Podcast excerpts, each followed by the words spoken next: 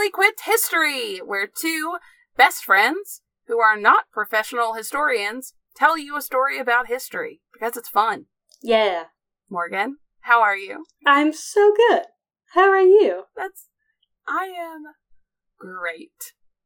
I am great. I had a wonderful weekend, and I have a very funny, nerdy story to tell you if you want to hear it. I would love to hear it. Okay, so for y'all that listen to the uh, Battle of Athens episodes, um, because I still live close to where I was born and raised, we ended up going to a party of a friends of ours. They hold a party every year, and it's a beer pong competition in honor of their anniversary. And they had a beer pong competition at their wedding. They're really great people. So this year, they hosted it at the building in downtown Athens that they are renting from some friends of theirs. And that building just so happens to be where the old waterworks building location was on Jackson Street. And if you listen to the Battle of Athens episode, this is where Tom Gillespie was shot and where a lot of election fraud happened. And it was like a integral part of this story. And I think it's really cool that like, what is it 80 85 years later i'm just like in that room playing beer pong with some friends Yeah? cool. Um, so I was already at peak nerd at this party thinking about this, right? And my husband, like he does, starts talking to the owner of the building who is our age.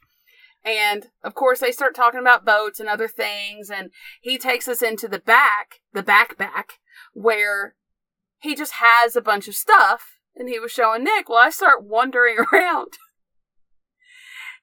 and I start looking through books and books, and the dude's like, "You can have whatever you want for twenty bucks," and I was like, "Bet." I am now in possession from a beer pong party, The Fall of Fortress Europe, Reader's Digest Illustrated of World War II, History Buff's Guide to World War II, D Day, Aces. Hi, it's about two fighter pilots in World War II. The great commanders of World War II. And then She's so excited, you guys. World War One. and the best, the greatest war stories never told. Wow. I I am like holding these up to the camera to show Morgan like I'm Vanna White. I mean, this one isn't just about like World War One or two. It's got like it had the Battle of Jenkins' Ear in it. oh, really? It has like uh America's Worst General, The Fever Factor, The War of Bad Timing, The Art of War, Burial Ground, Chew on I mean, these are like the Christmas truce. I think I know Okay. about this one. yeah, I think so uh, too.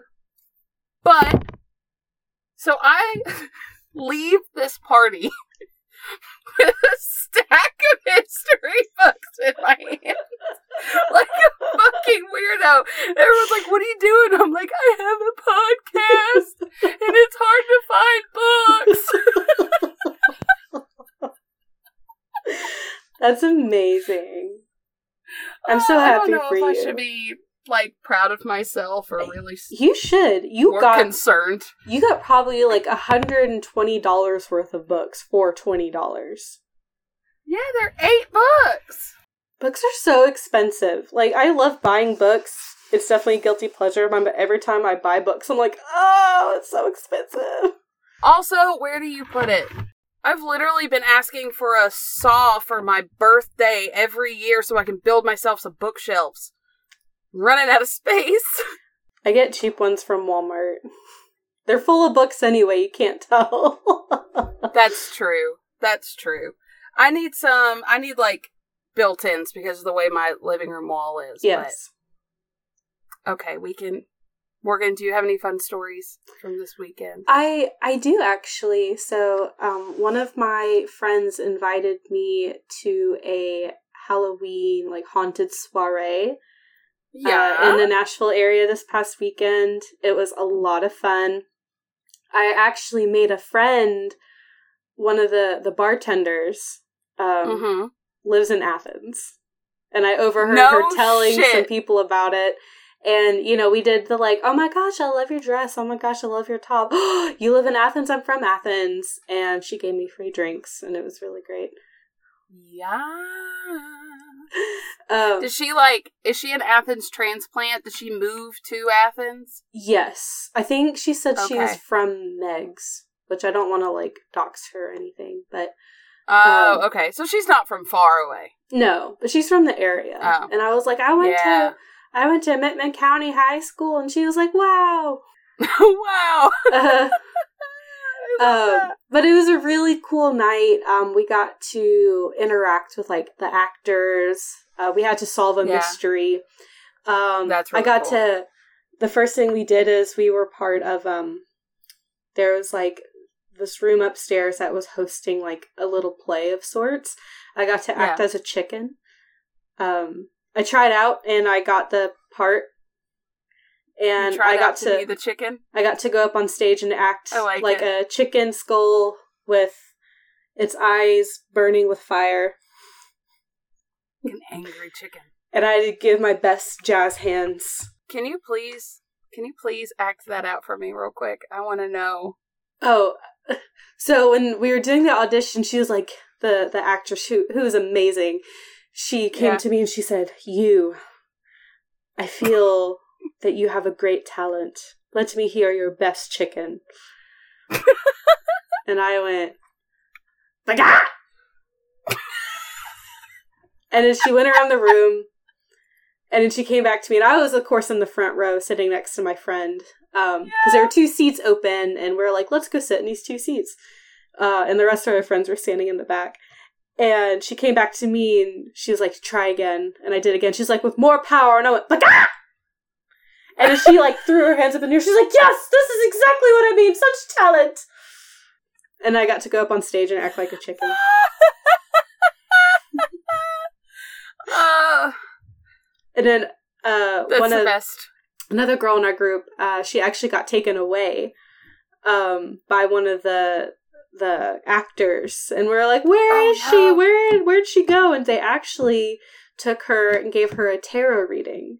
Ooh. Yeah, it was really cool.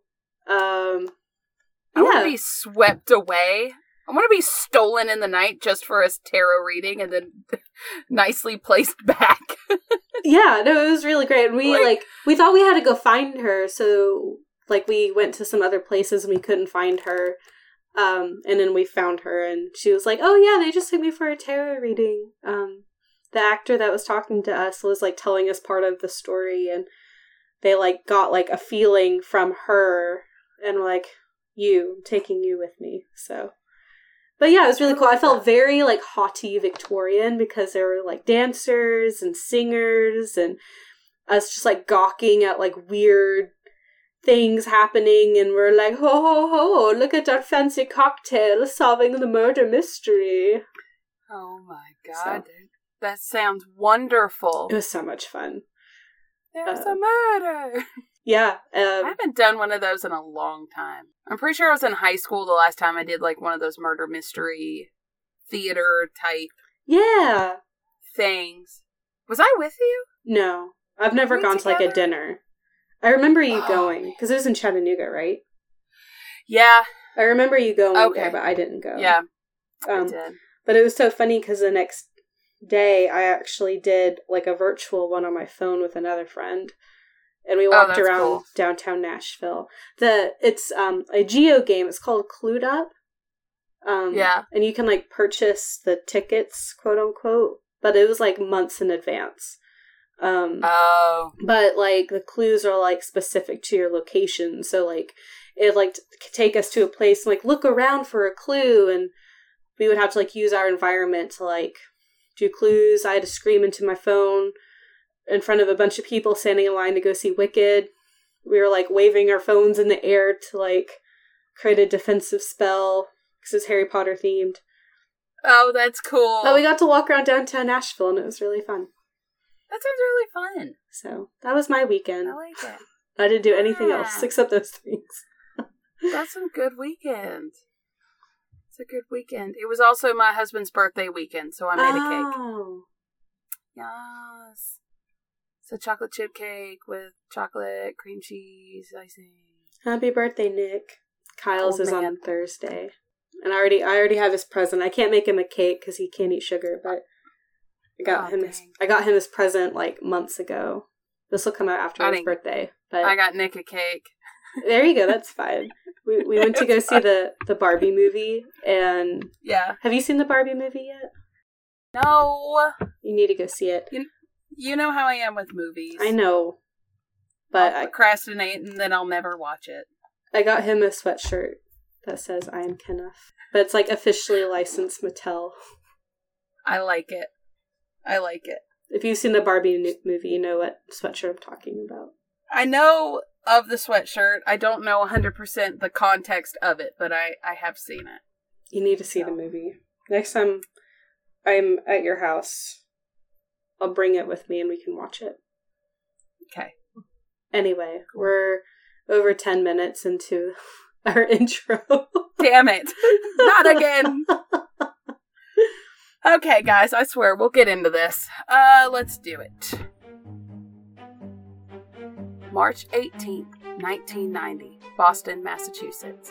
Two security guards at the Isabella Stewart Gardner Museum were working the overnight shift when two police officers rang the buzzer at the door.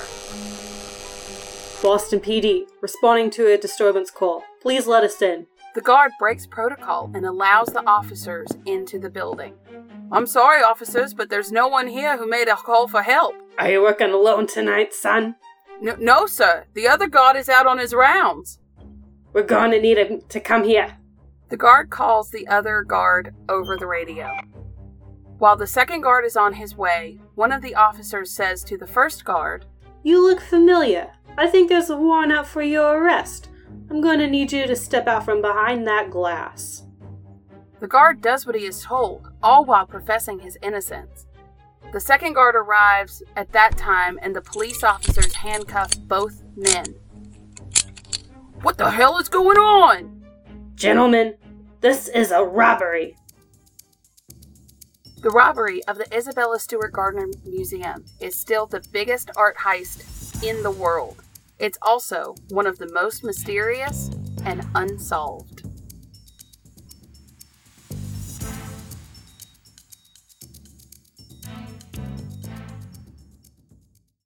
I love art heists.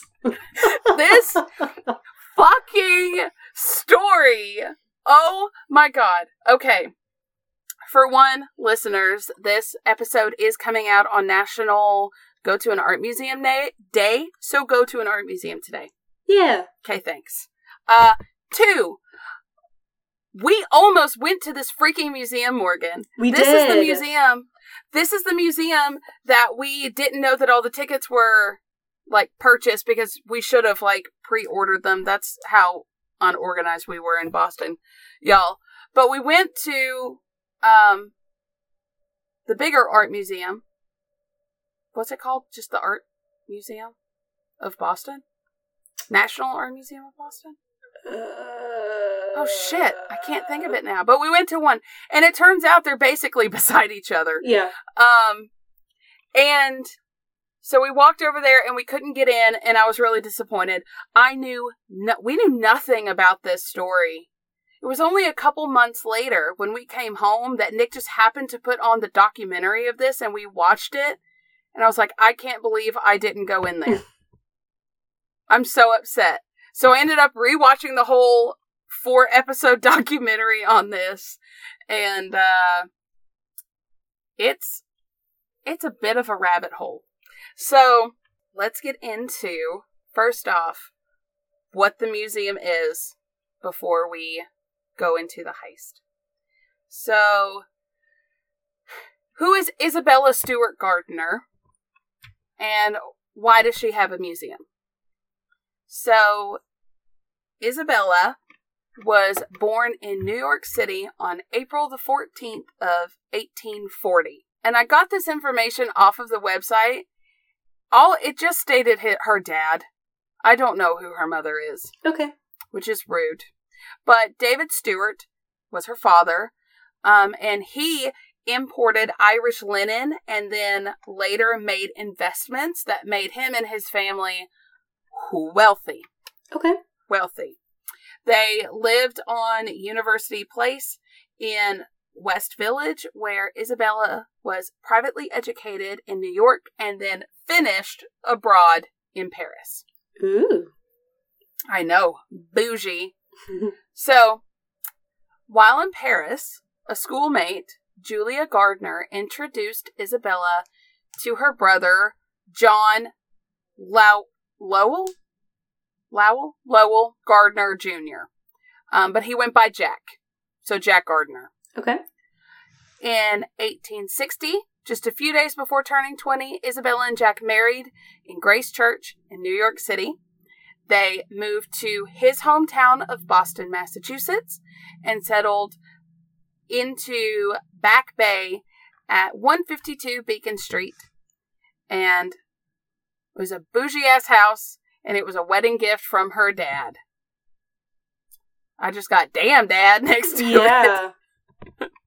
Very nice. Jeez. Very nice. Anyway, so in 1863, the Gardners had a son, John Lowell Gardner III, who they called Jackie, but died of pneumonia at less than two years old. Oh. I know. And Isabella, understandably, went into a depression. And one of her doctors told her that travel would help with that depression. So Jack took her to Northern Europe and Russia. And she realized that she just absolutely adored traveling. So this would be the first of many trips abroad, later including Egypt and the Middle East between 1874 and 1875, and Asia between 1883 and 1884. And she loved to travel and she kept elaborate journals of her visits. And she was drawn into the intellectual life of Boston and Cambridge. And in 1873, she attended the readings of Charles Eliot Norton, the first professor of art history at Harvard, which is really cool. And Norton then asked her to join the Dante Society, which is a society that promotes the study and appreciation of the life and work of Dante Alighieri. I don't know how to say his last name, I'm going to be honest. I just know him as Dante. Don't come at me. So from here, she began to study and collect rare books and manuscripts, and it all started with Dante's earliest works. But it then kind of started to expand into just other things in general, artwork, old old stuff. So, in 1884, Isabella and Jack visited the Palazzo Barbaro in Venice, a Venetian palace owned by two Bostonians, Daniel and Ariana Curtis. This palace became a meeting place of a group of American and English expatriates.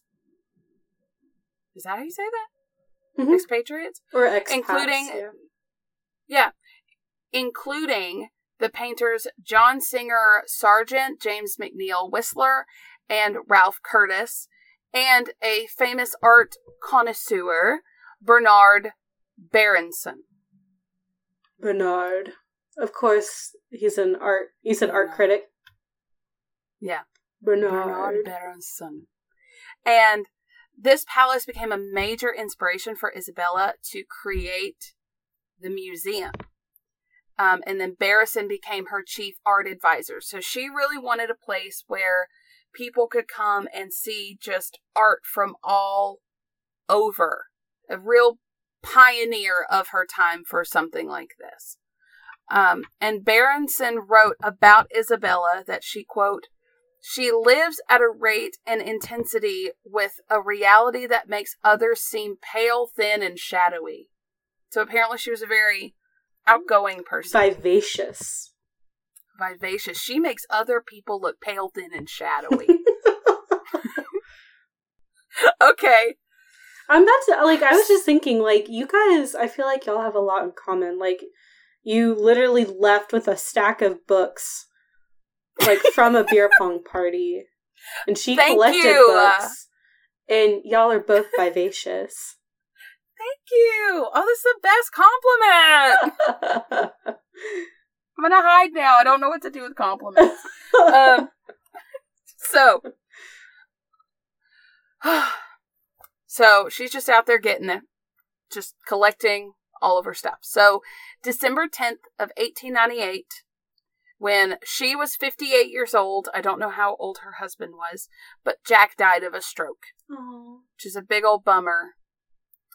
But Isabella pursued, and six weeks later, she continued on with the plans to purchase a plot of land in the Fens and selected local architect Willard T. Sears to draw plans for her museum.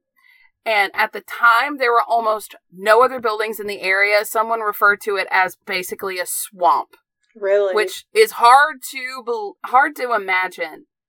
Yeah, because it's all super urban right now. Like it's all Yeah. developed. There's We literally rode the train and basically ended up at the front steps of the bigger art museum. Like it yeah.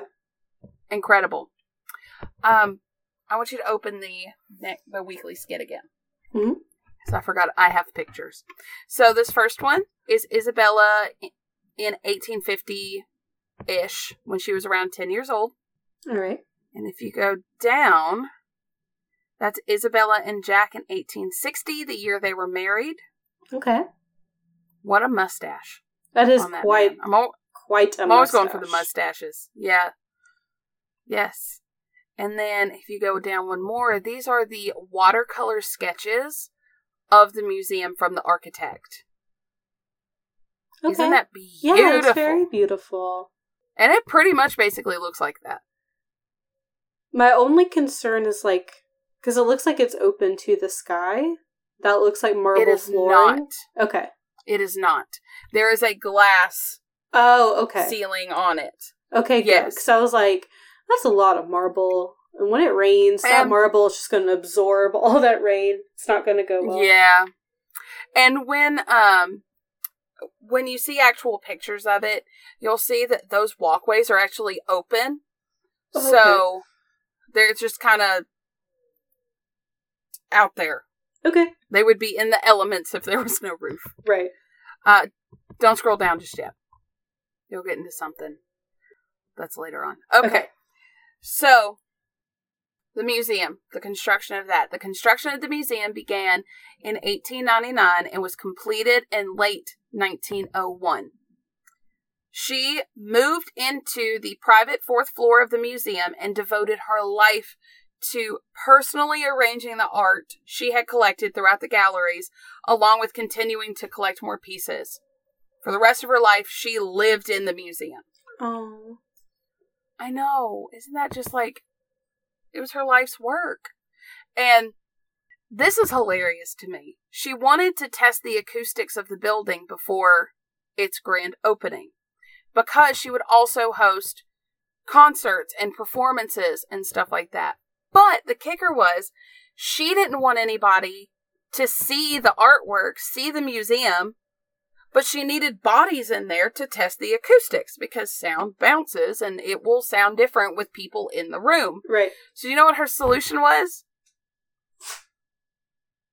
She called down to the school for the blind Oh my god. and she had them come and listen to the music. so I was thinking like she blindfolded people. No, she just called blind people. That's hilarious. but also, how cool for those blind students to be able to experience something before anybody else literally ever has. So I think it's really cool. That is really cool and it is very funny. Um she's like, yeah. no one can see what I have in store. But Yeah. you can you can listen to it. You can listen. So, on January the 1st of 1903, she hosted an invitation only grand opening uh, celebration with music, art, and horticulture. The word horticulture is back. All I thought about was the emu episode when I read horticulture. and there was a concert by members members of the Boston Symphony Orchestra. Ooh. Ooh. And a dramatic unveiling of the interior courtyard garden. So that painting that you saw, Mhm. the interior is like plants. It's all Oh. plants. I love that. It's beautiful. Yep. And the next month, the museum was opened to the public.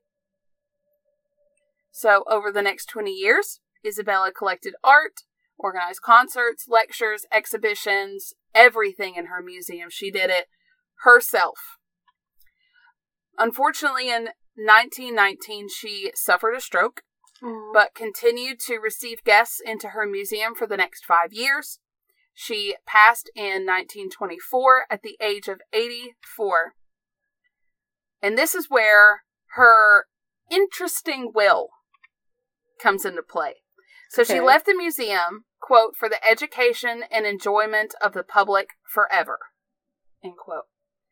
And she provided an endowment to operate the museum, stipulating in her will that nothing of the galleries should be changed and no items be acquired or sold from the collection.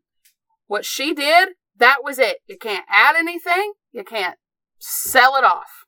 If anything were to be permanently changed, including the building, I'm assuming if you like, you know, change the wallpaper or tore a wall down or something, she said the entire collection should be shipped, crated off, and shipped off to Paris and auctioned off, and the money go to Harvard University. Wow. So she made sure that that building wasn't going, that nothing was changing. She's like, it's going to be like the last time I saw it forever. Yeah.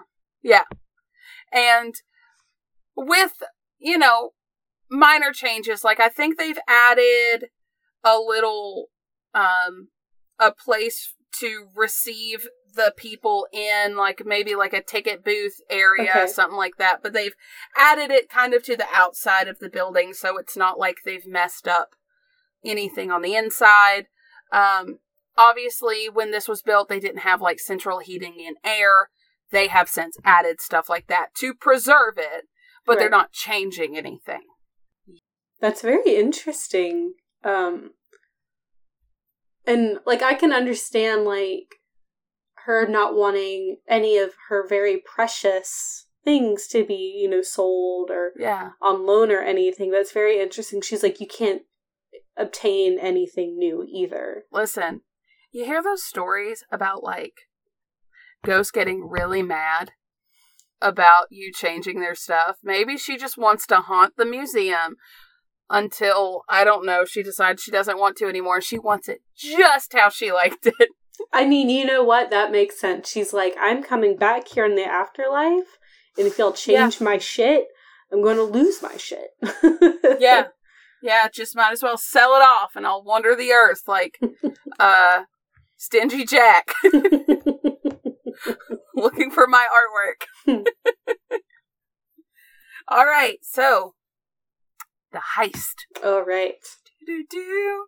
I might add some like um I just thought maybe it'd be cool if I added some Like a uh, sound effect. suspenseful music. Yeah, Aw. suspense. Boom. heist. Um, and again, for time's sake, I don't have time to go through four hours worth of a documentary because that's basically how long this thing was. So, if you want to watch the documentary, I highly suggest suggest it. They go into great detail about everything. Um, and it's called "This Is a Robbery," and it's just on Netflix. Okay. So there you go. Okay. the heist. So March 18th, 1990. Do you know what March 18th is? It's St. Patrick's Day. Okay. I was like, my brain was like Ides of March, and I was like, no, that's the 15th. It's the 18th. Not that far back. St. Patrick's Day. So, um, in 1990, the artwork that was stolen was worth over $200 million. oh my god. It makes you sick to think about, doesn't Ooh. it? Let me do the math. And when I say let me do the math, I mean let me look that up really quick. Let me Google the math. Sorry, this is taking. No, you were good. Ah! It's over $470 million today. You mean to tell me that the the artwork is worth half a bit billion Almost half a billion. Billion with a B Billion. with a B? Sorry, I feel like I'm having the stroke, not Isabella. Oh my god! Emily won half a billion. Who was that? Doug Dimmadome from Doug's Dimmadome. Doug's Demodome, home of the. Dimmsdale Dimmy Dome. His big old hat. That's what you need to be for Okay. Halloween. Uh, damn it. Yes. Okay. Whew. so, um, the museum was equipped with motion detectors. Um, so their movements were recorded. And, um, the director at the time was Anne Hawley, and she was the poor woman had only been the director for six months Oh no. when this happened. And she was brought in to bring the museum back to life. Apparently, at the time, the museum hadn't really connected with the community in a long time. And the previous uh, directors just kind of, they just weren't doing it for the museum. So they brought her in. She was doing some really big things, and then this happened. Oh man. But she stayed on. She stayed on until 2016. So she was the director for a very long time. Yeah. Um I guess it would just be easier to get into um let's just go time by time and then I'll tell you interesting facts and then we'll get into some uh theories. okay. Okay Sounds good. If you want to, a floor plan of the museum. Okay. And you're going to want to go to, I think it's, see, yeah, there's a new wing first floor. New wing first floor. Just start at the palace first floor, so Okay. page four. Okay. Okay. So, and I don't know exactly where the entrances are that they took. Um, because I don't know. I'm sure they're not going to tell you where the security office and stuff is. So, Right. um, yeah, bear with us on that. So, at midnight, and I did not state this before, the robbery happened between 1:24 a.m. and 2:45 a.m. on St. Patrick's Day, and it um a total of 81 minutes they were in the building, which is a long ass time, by the way. It is a long time. So I guess I just wanted to clarify. It's like the very, very early hours of St. Patrick's Day, right? yes. Okay. So Yes. it's not like the town of Boston is like super crazy after a night of St. Patrick's Day that this happened. Well, I think it was um a weekend Oh, okay.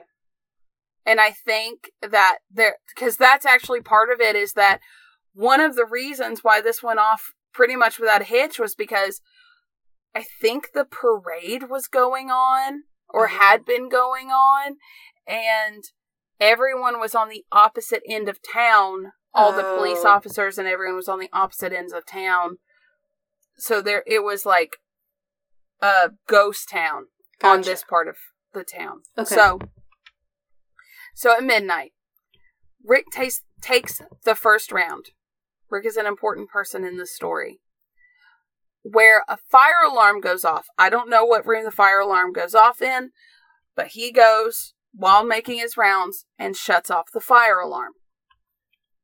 He then comes back to relieve the other guard at the office, but on his way, an outside an alarm uh, motion detector or whatever alerts that he opened an outside door and then closes it back before going back to the office. There's really no reason for that door to be open on his rounds.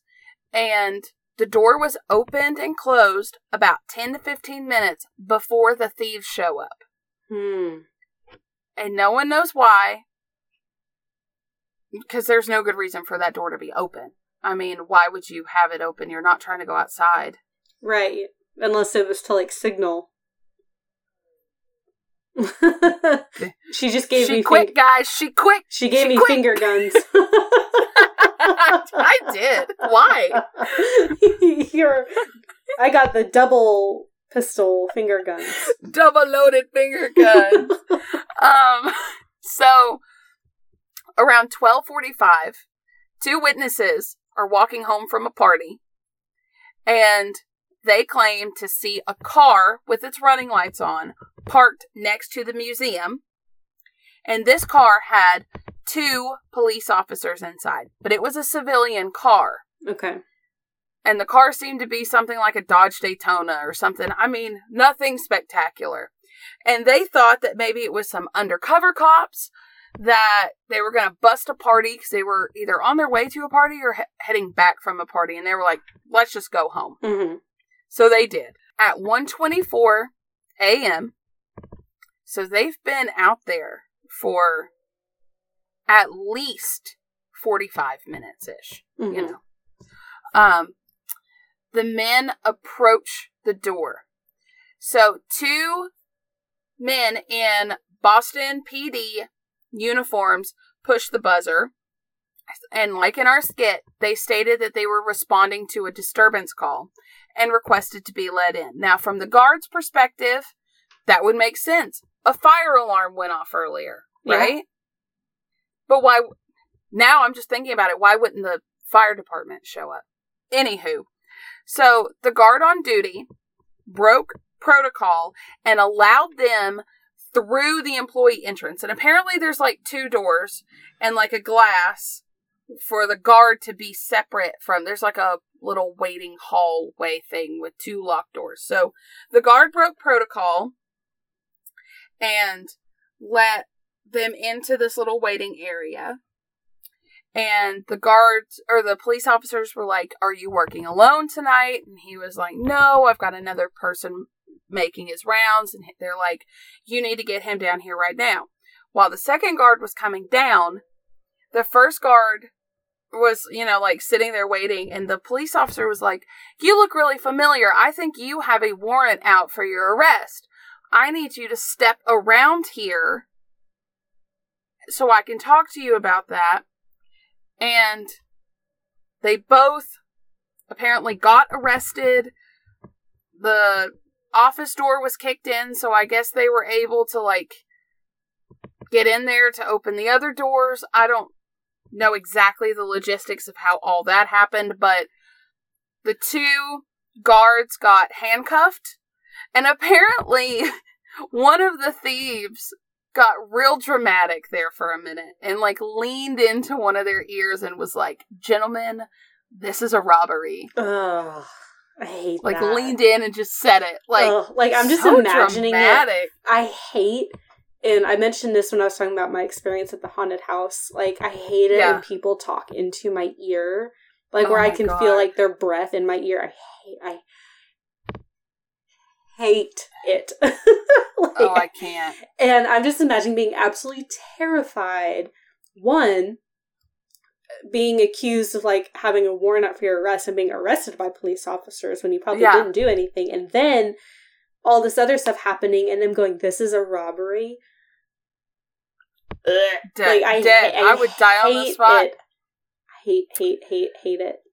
Also, like maybe don't break protocol. Yeah, I know they look like police officers, but yeah. That's and like it is not. I don't know. Like you know, I I understand. Like oh, these are cops. Like yeah, there's something let in. going on. So I think like just in the future, like the protocols, like don't break protocol for anybody. Yeah. You know. And one of the reasons that they pulled them away from the office is because the only there was a button in the office to call for help. Right. So they were luring them away from that. From the silent So the- alarm, yeah. Yeah. So the guards were then handcuffed. I, honestly, if it was me, I think I would have hit it anyway.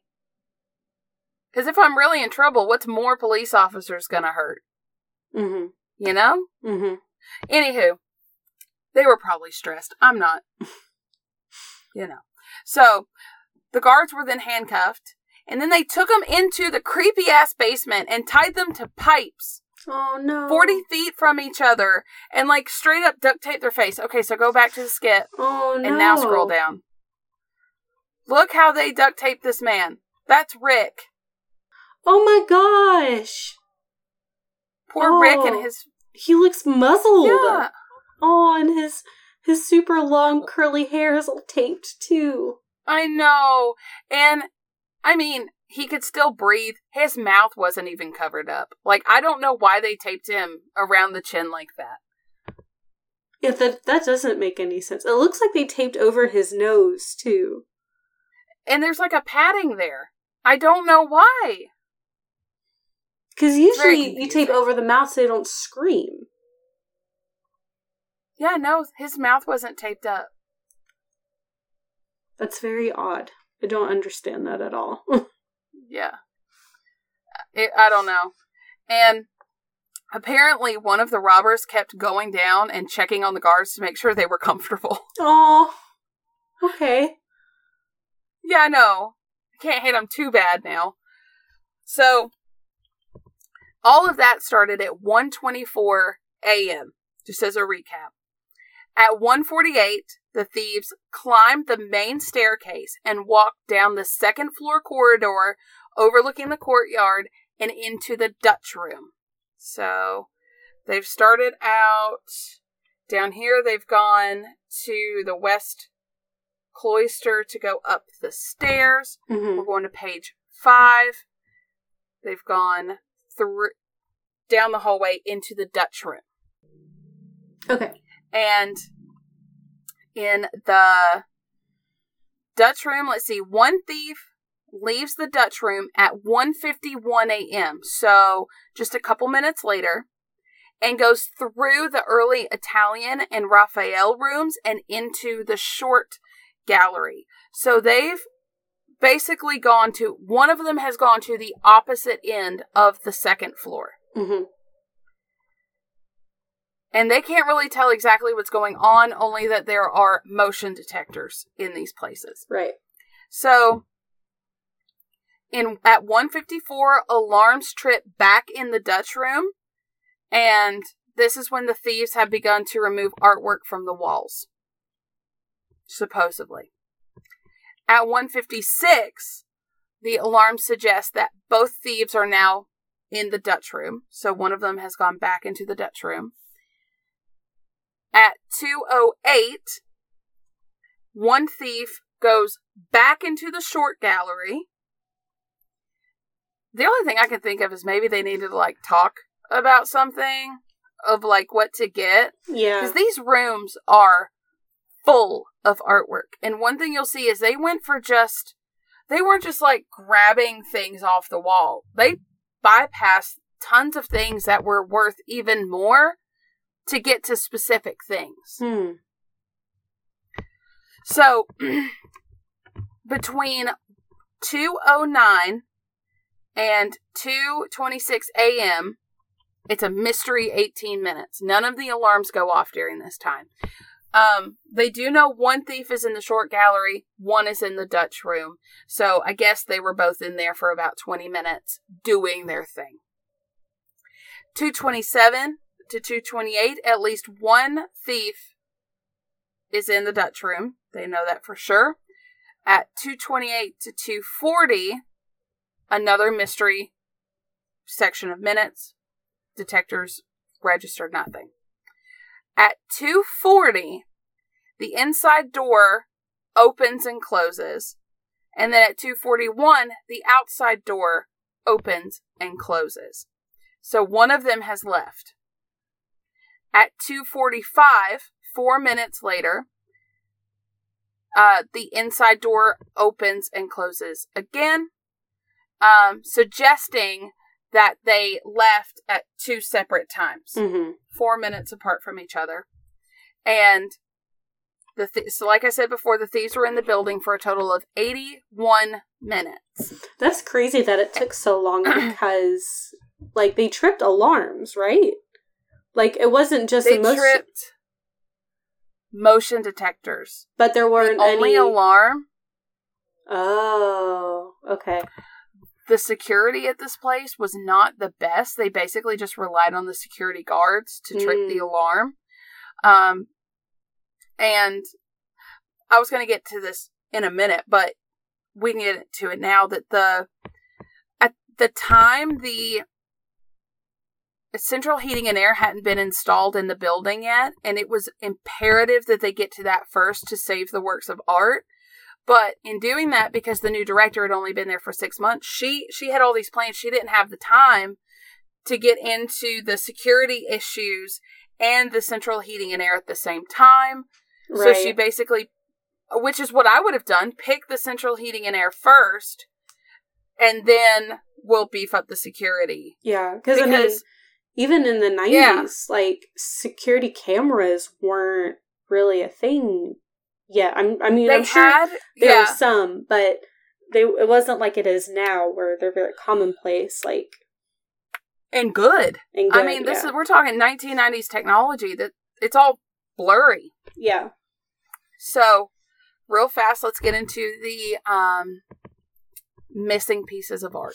Okay. So, out of the Dutch room, uh, they stole Rembrandt's Christ in the Storm on the Sea of Galilee, and it is Rembrandt's only seascape. Wow. Yeah. Uh, they took Rembrandt's A Lady and Gentleman in Black. Both of those are very sizable pieces of art. Very sizable. And they were, this hurts me because I love art. They were cut from their frames. Mm. You could see in the pictures pieces of the canvas on the corners. They just cut it out. That makes me So- really sad. I know. So in still in the Dutch room, Vermeer's The Concert, and there are not a lot of Vermeers in the world. Uh, Flinck's Landscape with an Obelisk, and a small self-portrait etching by Rembrandt. They were all removed from their frames, not cut, but physically like unscrewed and removed. Um, and then an ancient Chinese bronze gu or a beaker, basically like a little, kind of look like a flower vase. Okay. Um, it was the oldest piece taken, and it was just swiped off a table. In the short room, there were five Degas drawings were taken, and they were all of like people riding horseback or things like that, and they were smaller, probably I don't know, smaller than a piece of paper, kind of smaller. Okay. Um, and I think they might have been taken whole because the frames also weren't very bulky.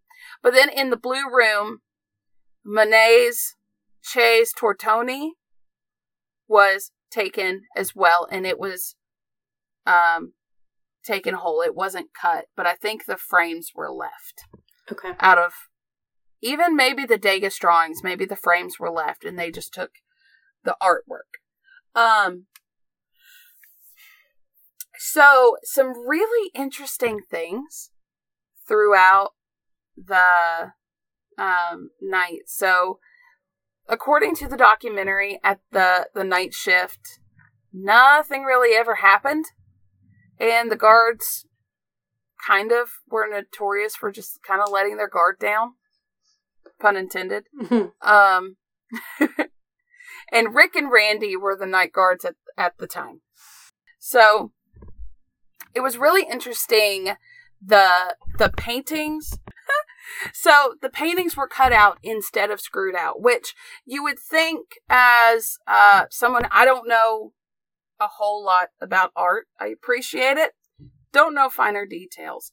Apparently, according to the documentary, it is actually kind of more time consuming to do that because of the different layers of canvas that there is. Mm-hmm. So it's almost better to just unscrew it or take the whole damn thing. Yeah, because But yeah, I watch. Um, there's this YouTuber I watch, and he does fine art restoration.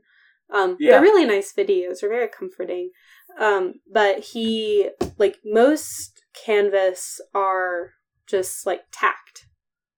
So if like he's very careful, of course, but these people don't sound like they were being very careful. So they could probably honestly No. just rip the canvas off of the frames because they're just tacked. They're not even nails. They're just little Yeah. tacks. So yeah. But they decided to take them off the wall and instead they just cut it out and went on. yeah. And there was another painting that was taken off the wall, which was Rembrandt's self portrait painting. So there's like a small one that's like the size of a postcard that was stolen. And then there's a really big self portrait painting. The smaller one was just a sketch. The the bigger one was um a full painting Okay. and it was taken off the wall, but it wasn't stolen. Okay. Yeah. So the FBI claims that the thieves knew what they were doing, that they were obviously prepared and knew what they wanted to get. Um, because some of the things that they grabbed were not worth near as much as the other things. And I just realized I did not say one of the things. Um, another thing that was stolen was a bronze eagle finial from a neo Neapoli- Neapolitanic Napoleonic. I Napoleonic. don't know, like Neapolitan. Yeah, Napoleon. Thank you. Flag. Oh, uh, okay. A flag topper Yeah, in like the a shape of an eagle. Yeah. Yeah. Yeah. Google it, y'all. It's a finial. Um, So they think they were out of time because they didn't actually unscrew all the screws. I think they eventually just like ripped the last screw out or something because they did take it. okay. But c- compared to all the other things, that thing was almost worthless. Yeah. That could have been taken. So why that? Okay, so back to this. Um so the sketch of Rembrandt, like I said, was the size of a postcard. Yeah. The frame it was in was no bigger than like my computer screen. Small Yeah. easy to just pick up and walk out. They took the time to take it out of the frame. This is very strange.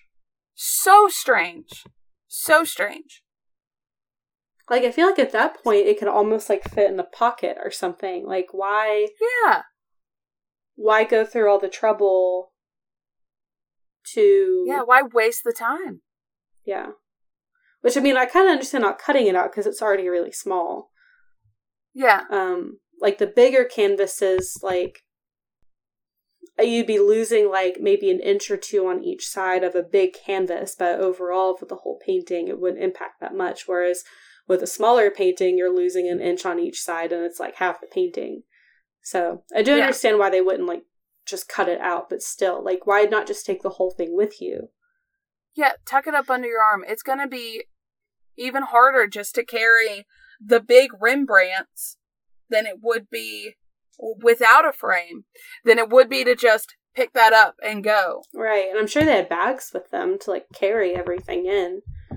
Had to have. The next section is called "Knew Too Much?" question mark. Um, so when the police arrived the next morning, and what I didn't tell you is that those poor guards stayed in the basement until eight fifteen in the oh, morning. Oh no, those poor guys. I know. They were there. Okay, at 2:45 for reference guys is when the thieves left. They were there for like six more hours. Oh. And the the was it Randy that's photographed? Rick. Rick. Um he just looks so sad. Yeah. Wait, so was Rick the security guard that opened the outside door? Yeah. Are you going to get into that? Uh I might touch on it a little bit. Okay. Why? What do you have? I What are you just like cuz earlier when I said that like opening the door and then closing it seems like it would be a signal. Yeah. And then he was taped up but his mouth was not covered and like the the thieves like kept checking to make sure they were okay. Like I don't know, it's just it seems suspicious, doesn't it? it does seem a little suspicious and like maybe he was like the fall guy for an inside job like the um like made to look like a victim when he could have been in i don't know like i'm not going to ex- accuse him of being a part of it Of i course, don't know Of but course. Yeah. that just that Oh, I'm thinking the same thing. I'm on the same page with you. but i'm not going It to does seem very suspicious. accuse him of a Right. crime when there's no evidence and he has not So- been convicted of a crime Correct. Correct. And the the documentary actually there was an interview with him. So okay he still claims that he had nothing to do with it and the more you kind of I'll get into it. I'll get into it. But Okay. let me tell you how they were found because I feel so bad for them. Cuz okay, so the guards were found in the basement at 8:15. The guards that were coming in for their morning shift um weren't being let in by the night guards. So they were like, what the heck is going on? Why is nobody letting us in? So they called the chief of security. Chief of security came down, opened the door, and they found the security cameras had been moved. The office door had been busted in. A frame was found in the office. One of the painting's frames was found in the office on the desk chair. And a crowbar was leaning against the wall. And that's when they called the police. And this was probably 745 ish okay. when they finally 745 8 o'clock. So when the police got there they they decided to start at the top and work their way down which i'm sure is protocol.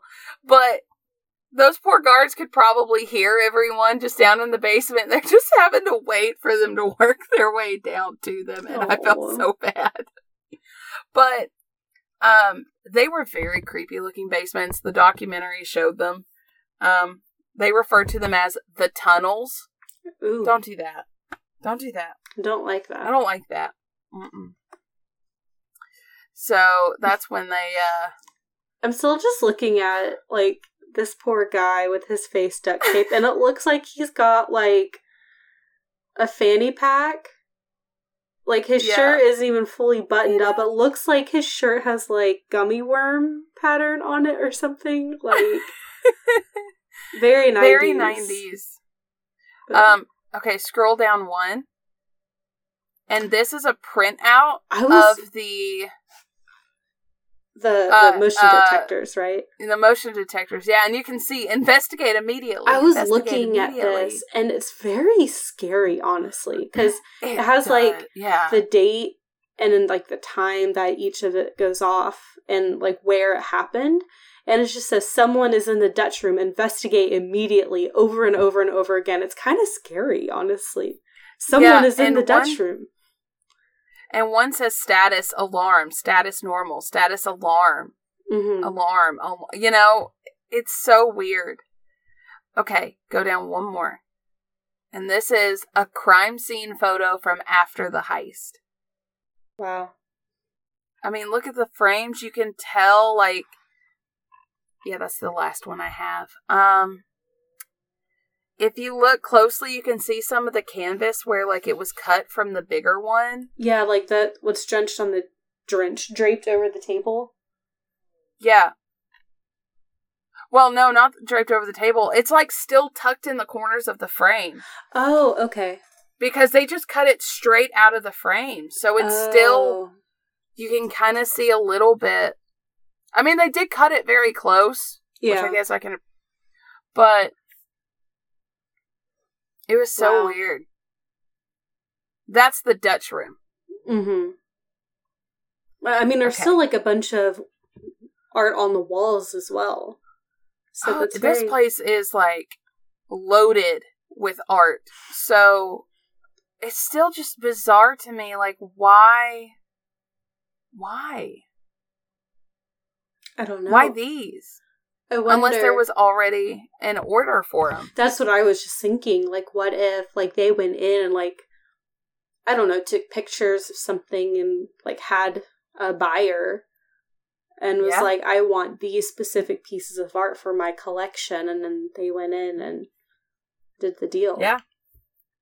Listen, if I hired somebody to get me some art and they cut it, fight right there.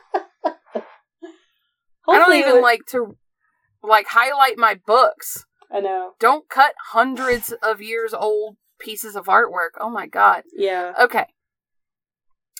Um so when the police arrived the next morning, they found that a hidden door that was behind one of the paintings was slightly ajar. And when I say hidden, I mean it it just like a wall panel hidden door. Who would know about that door? Mm. The thieves knew where they kept the VHS tapes for the security cameras and took the tapes. oh my god. But there was a backup. Oh. hmm And the alarm for the Rembrandt painting went off. But, okay, so I guess there might have been an alarm of some form. I don't know if the alarm went to the police or if the alarm went to the security people. Yeah. But the alarm for the Rembrandt painting did go off, and they just continued on what they were doing, seemingly confident that no one was coming. And one really, really interesting thing is that the data shows that the thieves never entered the Blue Room. The Blue Room was the only one where uh, that that was on the first floor Mm-hmm. and the blue room was the one that had the um i think the Chez Tortoni Yeah, but they never went into it. no the only person that went into the blue room was rick Mm. when he was when he was shutting off the fire alarm earlier that night before the thieves even showed up Mm. That Again, is interesting. we're not saying definitively it was rick That but is just an interesting. It is suspicious. happenstance. yes. And so again, so if the thieves ever went in there, how was something stolen? Because room, yeah. we did see earlier that night that the motion detectors were working. Now, granted, the security at this place was not very good, and one of the previous uh, guards did an interview and said that some nights the they just kind of didn't work that great. Okay. So, but the possibilities of them not working at that moment weren't very high. Right. Okay. And a few months before that, Rick had let a few people into the museum around midnight on New Year's Eve. Oh man. And he was kind of notorious for being high. Mm. He was in a band and did the, did the drugs and the drinking and all that stuff. So, and he had already put in his two week notice before this happened. Wow. So, did the thieves know that Rick would let them in? Also, another thing is that Rick and some of the other security guards said that um, they were complaining about the security there, saying that it wasn't good enough. And Rick even said in his interview that it was very possible that he complained about it to the wrong person Yeah. at like a party and they overheard and they heard that it had, you know, was gonna be you know Like lack security. Yeah. in 1981 time machine back it up a little bit they were warned that there was a possible robbery they were warned by the fbi because the fbi caught the guy before he was able to rob the museum so they already had a threat to begin with Wow. nine years prior Mm. but the director at the time just brushed it off with the well they caught the guy like mentality right Mhm. so when the new director took over in december of 1999 like, like i said before she didn't have time to catch any of this stuff up and the fbi claimed that they had spoken to multiple people throughout the years who claimed they had scoped the museum out before because art art theft was wild at this time. Mhm. I mean, Yeah. they people were using it as like get out of jail free cards because if you were a criminal and you were convicted of this crime, but there's this historic piece of artwork that's been missing and you know where it's at, You can use that the as leverage. FBI they'll work with you Yeah. because they want that art back. So you can get a sentence reduced by half. I mean, even more. So, unfortunately, when the FBI finally did show up, and not just like the police to the scene, um, evidence had been tampered with. Mm. So the duct tape around Rick's hands went missing. They could have got fingerprints off of that. Yeah. Um, doors had been opened or closed, so agents didn't know what doors the thieves went in and out of and couldn't really get, you know, so because 1990s. I feel like there were multiple opportunities to dust for prints though, like with the frames and Yeah, stuff. I don't know.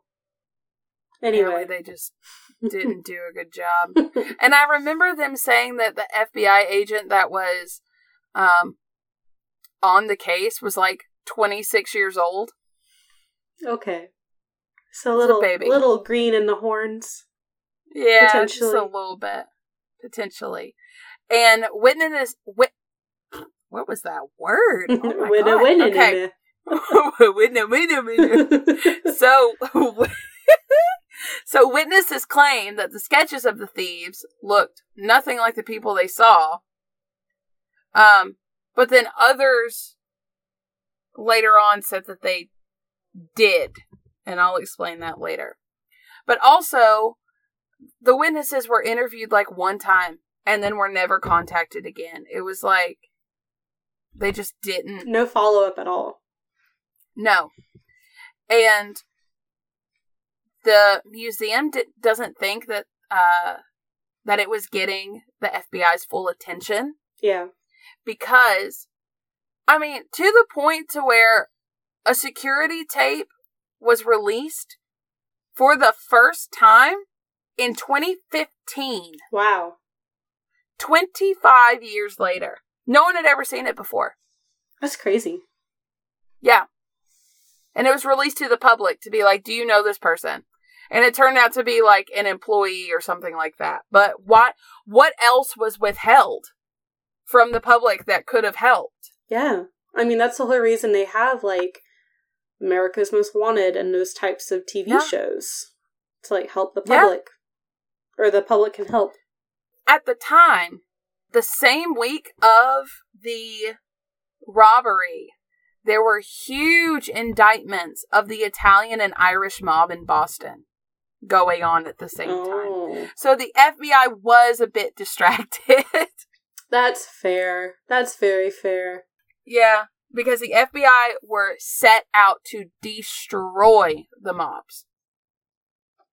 And, like I said at the time, art was used as international currency, sentencing, reducing collateral, paying mob debts, buying guns, or just bargaining chips in general. So, theories as to what happened.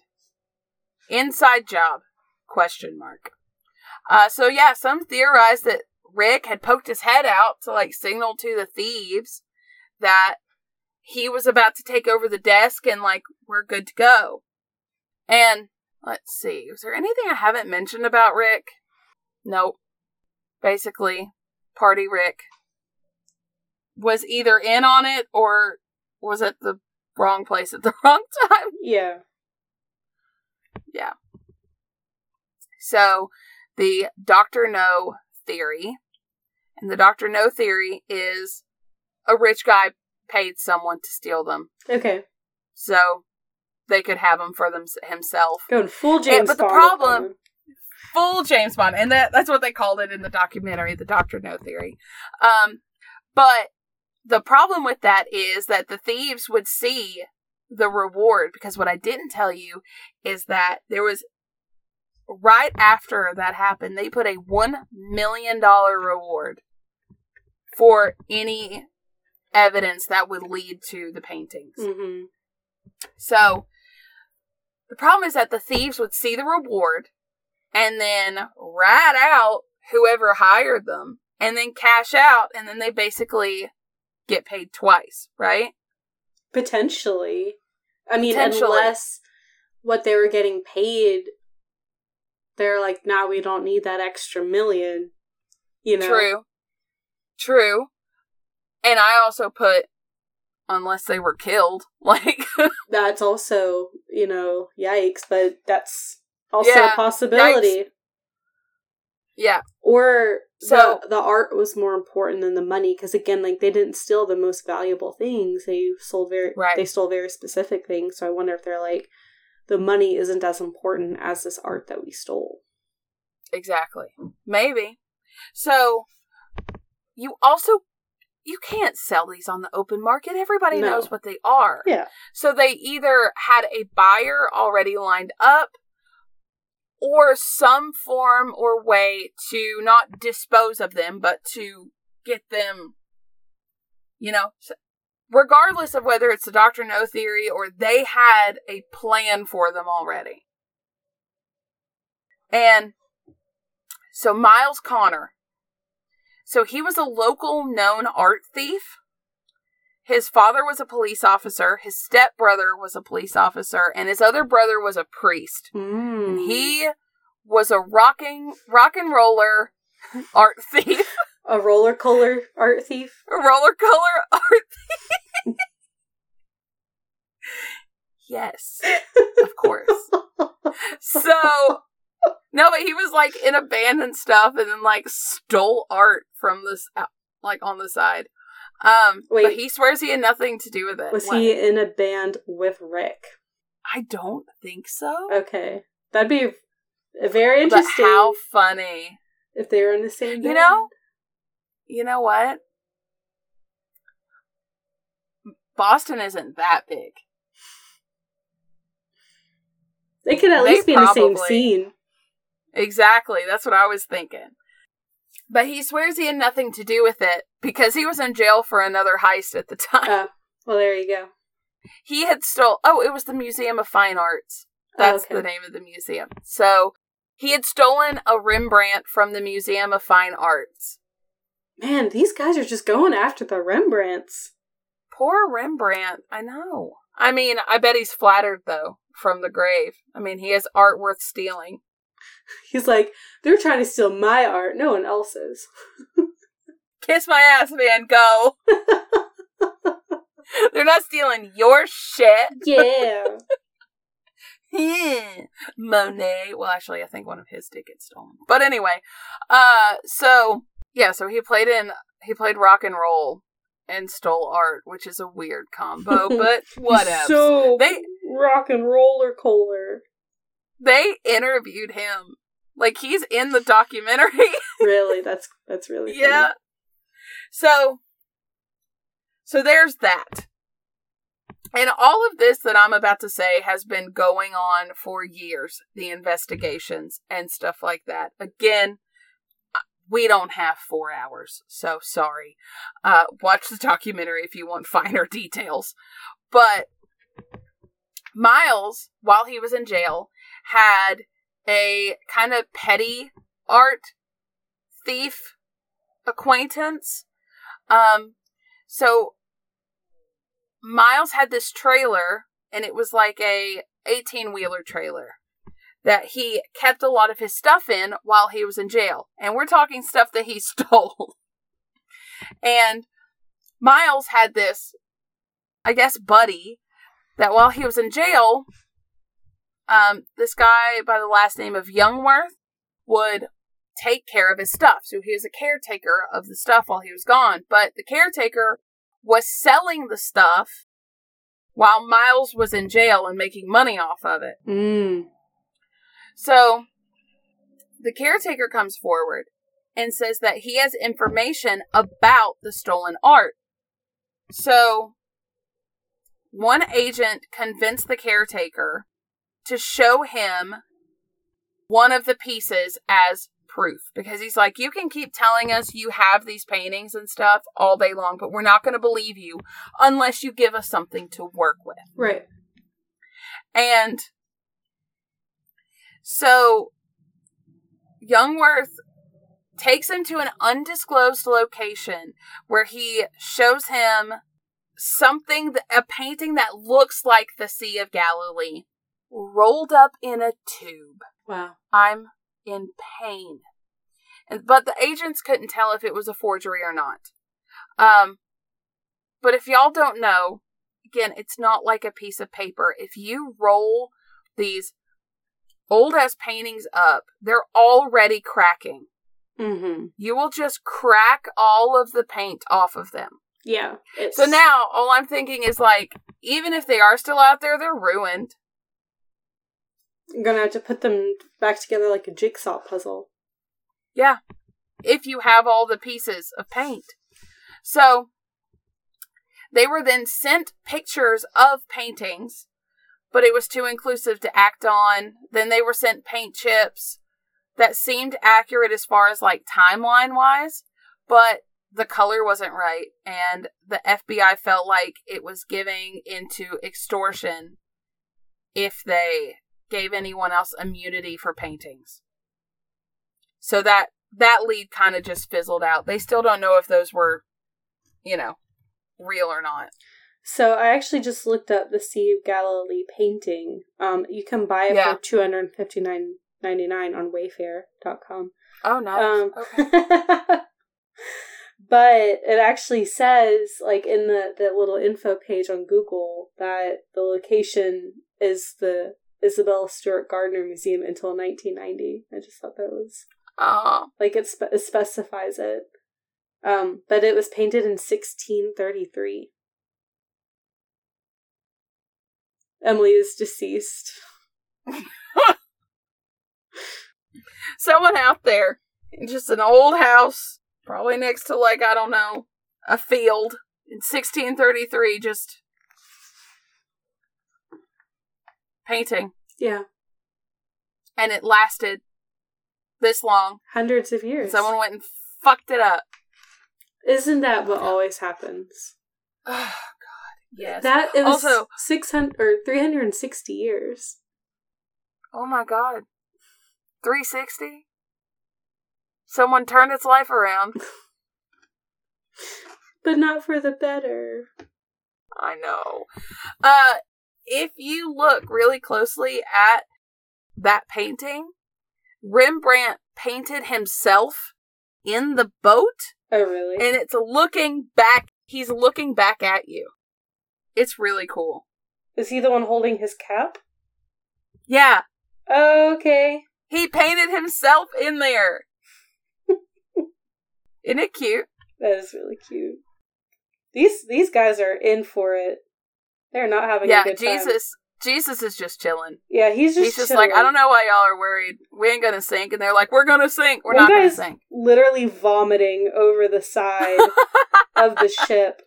I mean, it is a beautiful painting. It is. There's Like- so much movement. I was literally just about to say the movement of it, the water, like the spray. all these poor men like hanging on for their dear lives. Oh, he is throwing up, at me. Poor guy. Jesus has literally got the like, bruh, why did you wake me up for this look? Yeah. Which I mean, that's what happened in the story, right? Like he was napping, and they're like, "Jesus, save us!" And it's like, Yeah, "Leave me alone! so. I'm trying to nap." I'm like, "Please!" And then he like lifts his hand, and like the water is immediately calm or something. I don't know. It's been a long time since I listened to Bible stories. He was probably like, those waves were rocking me like a little baby. Leave me alone.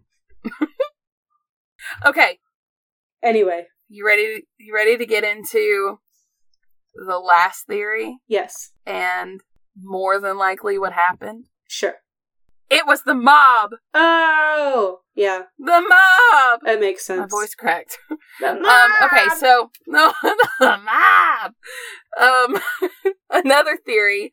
Um, since the mob was being slowly destroyed by the police and kind of from the inside out, they decided to steal from the museum to continue to make mo- money or to barter for lesser sentences.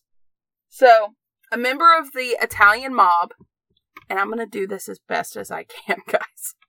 The member of the Italian mob, Bobby Donati, was friends with Myles Connor. They were all connected in the Mm. art thief world. So, Bobby Donati was going to barter the paintings to get a mob leader out of jail.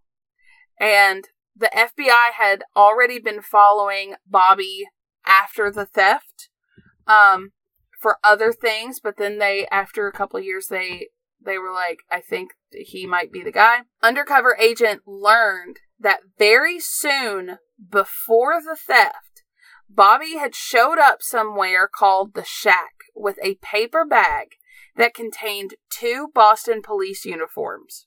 But Bobby was murdered September 24th of 1991. Oh, damn. And Bo- Myles Connor claims that the whole thing was set up by, by Donati. So Myles claimed that he knew that Donati had set it up. But here's my little theory Myles was in jail at the time. Donati needed a place to hide the paintings. Where else better if he knows that Myles is in jail than Myles' own trailer? Yeah. Well, then the caretaker starts selling shit. So I think at least, and some of them, I, I don't think were in there, but this is just me. I Yeah. could be very off. I am not an FBI agent, okay? But I think it would be really interesting if, like, Donati hid some of the paintings in the trailer, and then the caretaker found them, and then that's how all of that was connected. I mean, that would be crazy. And like the the caretaker just was like, "Oh, here's more paintings. I'll just sell them on the black market too." Yeah. And that's why they've never. But then he found. realized that, yeah, but I think he knew at least some of them. maybe. But, okay. So Donati had this group of people that were notorious for stealing things and other various mob related crimes. Yes. Um, and one woman said she was helping her brother in law, who was part of this group, hang a, a small portrait in uh, her brother in law's bedroom. It was a fucking Chez Tortoni. Oh wow. and he her brother-in-law had died after soon after that from a cocaine overdose and she never saw the painting again Oh. But she didn't know that it was the the Chez Yeah. until after i mean Yeah. she was just like man that is she literally called it the ugliest painting she'd ever seen she calls it the chase tortellini Oh my gosh. Ah, i like her That's so funny. Yeah. So her brother in law is one of the men that is claimed to look, and he does, by God, he looks just like one of the police drawings, which is super weird. That is that is Hey there. weird. It's weird. So some believe that he was found dead and then the group took the painting back. So another person in this group, Turner, his last name's Turner, was later seen with the pulling a vase that looked like the Chinese one out of his trunk because they were watching the group.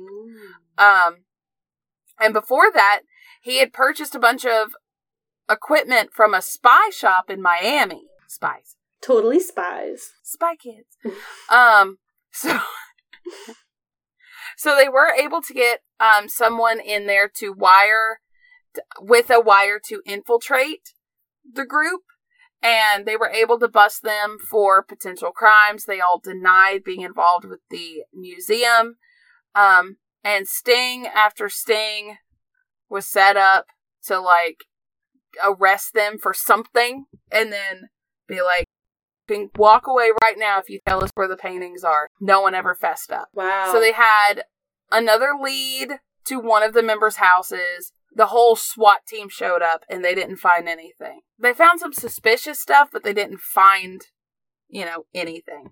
And it's hard to believe that none of them would use the paintings to get a shorter sentence because the ones that weren't killed, because some of them died, some of them went to jail, they could have just said, I know where they're at, let me out of jail or whatever. But David Turner stayed in jail until like 2022 I mean, he he was only recently let out.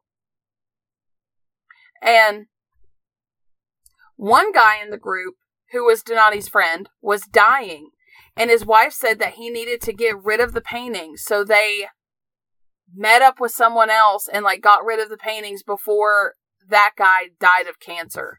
And then so in 2012, on the anniversary, the FBI made a statement that they were confident that they knew who did it, but all parties were dead.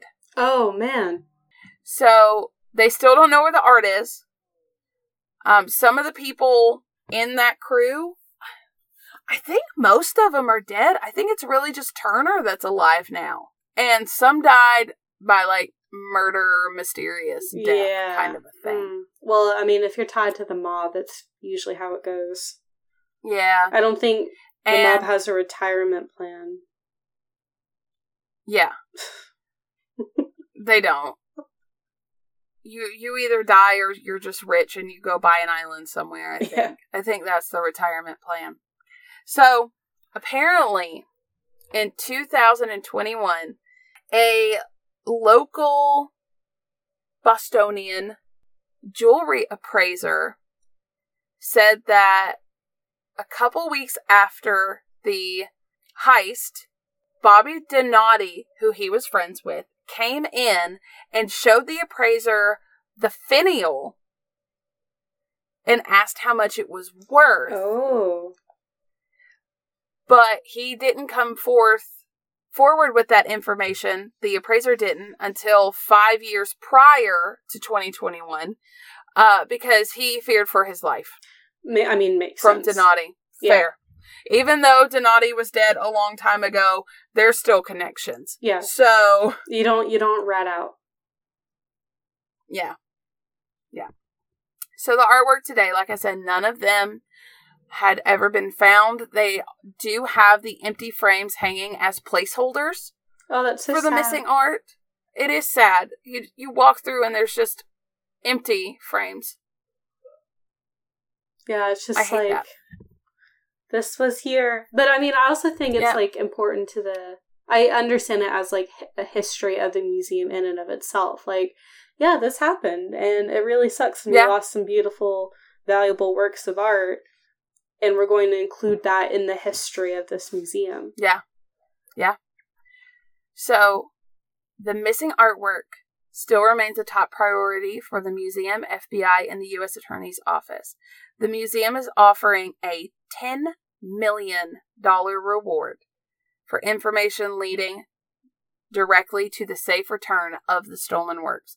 And if you can only find one, you get part of that. Yeah. So, you know, so anyone with information about the stolen artwork should contact Director of Security Anthony Amore at 617-278-5114 or email them at reward at gardnermuseum.org. Confidentiality is assured. Right. And at that, we are done. Ooh, that was so interesting. Thank you, Emileigh, I for know, sharing that story. oh man. It, it's a wild ride. It Very much is. Like I love learning about art heists, but they always make me sad.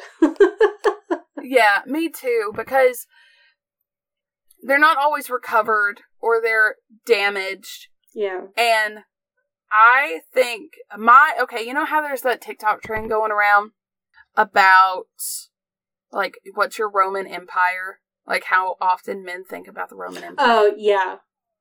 Do you know about that? I've come to realize that my Roman Empire is the Nazi stealing all of the art out of Europe. I think about that missing art All the time. probably at least three times a week. I That's- think about it all the time. That's so funny. I know, where did it go? what priceless So treasures? Like the the amber room. What happened to the amber room? What I need happened to, to, know. the Amber Room? The statues, the artwork, everything that wasn't hidden got just yanked and like where where did it go? It's all in underground bunkers. They're probably flooded now. Yeah, that I, Fuck the Nazis. fuck the Nazis, man. And apparently the mob too. No, I'm not saying that. The cut that out. is fine. Cut it. I'm cutting it. Don't come at me, literally. um, I was gonna say now it's your turn to cover a bunch of World War II stuff. Now you got all those books. I do. I might, uh, you know, maybe some World War One. There you go. Maybe I might just flip to a random one of these. An Army of Two. This one sounds fun. Actually, I picked up a book at Sam's Club. I think I showed you this, but it's an entire. It's a very thick book. It's called Stupid History, and it's just filled with like paragraphs of dumb things that have happened in history. So, I love that. Maybe that should be a bonus episode of just like crazy. I just read from this book. Like, this happened, and then this happened, and this happened. The, the biggest issue I have with the book is that there's no organization to it. So I can't look up, like, it's not in order by year. It's not, like, it's not in chronological order. It's not in, like, grouped by, like, area or time period Oh, it's just random events and so like i can't like look up something specific there's no So, index is or there- anything there's no index. I was about to ask if there was nothing. no i think there's a bibliography but maybe but there's no index You're gonna have to go and like get sticky notes and then just in a row and write what is what on there. I And know. that sounds painstaking. It, it is i haven't i bought it but i haven't really looked through it yet but anyway Yeah. we are almost two hours into this episode Shit. Sorry, guys. Damn it. Emileigh I in for the deep dives and I literally this is less than half of what those documentaries were, so I cut out a lot. Yeah. yeah no it was very interesting and it is is very much like a like an unsolved mystery and i'm dying to Yeah. know like who Where who did they? it Where are who done it? who done it where where are they Where are they? So, if you like this, let us know. You can email us at illequippedhistory at gmail.com. Find us on Facebook and Instagram and TikTok. If you just look up Ill-Equipped History, you're going to find us. And do we have anything else? We have a Patreon now. So give us give us some monies. yes and once um we get a good list of names going we'll do shout outs on Yeah. air And yeah, so don't steal from museums. yeah don't don't do it just go observe appreciate Yeah. buy it some, some, something from the gift shop and then be on your way Drink a glass of wine. If you're at the Oh Museum of Fine Arts. Chug it like we did. oh my god i literally like another boston story because we're just full of hijinks um, the three of us, Emileigh, myself, and our friend Corey, were at the Museum of Fine Arts in Boston. And there was this one part where they had like this little wine cafe. And we're like, yes, let's get a, a cup of Yeah, wine. We're gonna be like classy, Yes. right? And so We we're we're sipping our wine and we're chatting, and then we think behind us there is this exhibit of like lights. And so I look at Emileigh in the eyes and I said, "What if we chug this wine and get really drunk and go look at the lights?" And she looked back at me in my eyes and she said, "I've never loved you more than I love you right now." And we pounded our wine back, and then ran to what we thought was a light exhibit. It was not. Um, but we still had a good time. And then I saw the biggest painting I've ever seen in my life. And I was like, ah! It was So big. It was like what two stories tall? I think it was huge. more than that, I think. I don't remember. I'd like to see the thieves try to steal that fucker. My God, it's like it was like forty foot tall painting. it's huge. Gosh, I would have to get. I would have to dig through a lot to find it, but it was a very big painting. I think it was of a saint, a baptism. I'm not sure. I thought someone was dying. I think I think it was a baptism. I'd have to look. Oh, we're having two totally different memories of what that was. All right, I'm going back to it. Okay, I really thought it was of someone like I mean, it was definitely like not a very happy painting for sure. Oh yeah, here it is. There it is. Yeah. Okay. Someone was straight. Someone was dying. Maybe. Yeah. Uh, I'm trying to zoom in to see if I can see the name. I'd say it's like two and a half story tall painting. Maybe. I don't know. It's huge. Anyway, So don't steal shit, and if you do, give it back. yeah. Don't. Well, how about we just don't steal, you guys? Yeah, especially 360 year old art, because that's rude as hell. Yeah. Please don't. So, um, okay, bye. Okay. Bye.